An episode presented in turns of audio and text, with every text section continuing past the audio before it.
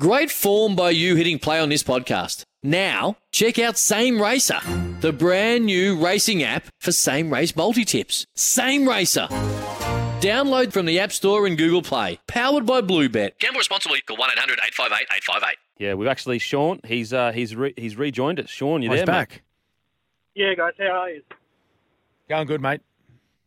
Hey, um, so Broncos are doing their end of year review and all the rest of it, and you know, I know on Kempy's other podcasts and stuff, he said it's like something's happened to have just fallen off the cliff.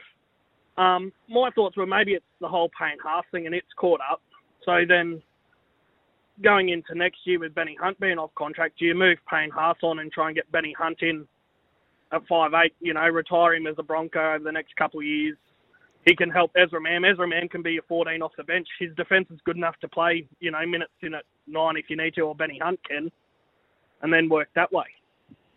Yeah, look, the, the the Broncos have kind of proven that they absolutely still need more experience. I thought that, I think for a period there, we were sitting there going, no, no, we've got the experience we need, and this young gun side is going to be enough. Um, in regards to you know your questions of like where do they improve, I think that this young side needs to sit down and go, okay, you know, maybe we disagree with certain things or whatever, whatever it is that they disagree with. Then they need to take another step back and go, you know what? Put that all aside. We need to be better. We need to take responsibility for the end of this year. It, it's no one else's fault. It's not the coaches. It's not the coaching staff. It's not the admin. It's our fault. We were on the field. We were the ones playing like that. I think if the Broncos, let's say the Broncos lost all those games, but it was by six points, I don't think anyone would have an issue with that because we'd all go, you know what? Maybe it is the game plan that needs a little tweak. Maybe it is, um, you know, certain positions or selections or whatever. But when you're losing by 50 and 60, that's not game plan. That's not selections. That's not any of that. That is purely attitude. That is purely attitude. So, in regards to the Payne Haas situation, um, I've, I've said all along, mate, if he wants to go, I think he should go. And if he wants a million dollars, I think he should go and get a million dollars somewhere. And the only thing that I would ask from, from Payne is give us enough time to find a replacement. And I agree. If if, if Benny Hunt or, or Munster are on the market and, and Payne Haas wants the million dollars, I would I would be more than happy for him to get that a million dollars that he wants, and we can use the eight hundred to a million dollars to try and get a guy like Ben Hunt or Munster to help the development of guys like Ezra Mam, but also to help guys like Reynolds, who you know they as good as Reynolds is, he needs a bit of help. What what are your thoughts, Smithy? Um, yeah, well, just on the Broncos situation, yeah, I agree with you with the with the attitude issue. I think that's that was the main point. Particularly, you know, attitude is is the main part of defence. So, and their defence was was poor throughout that the final stages of of the season. Um, the Payne Haas um, piece that's that's going to have to take some working through with himself in the club. Um, look, if he's chasing a million dollars, I'm not too sure whether he'll get a million at the Broncos. I just, I just, I don't think that will happen. Um, so you know, we unless he's willing to to stay for for less, I'm sure he could pick up a million dollars elsewhere at another club that that are, are looking for a player like Payne Haas. But I just don't think he'll get that at the Broncos.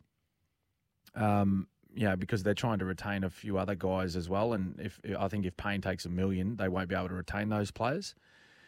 Um, so there may be some some movement there as well, but uh, yeah, it's it's they're going to have to have a pretty honest um, review of their year.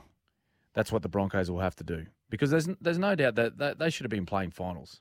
There is absolutely no question about that.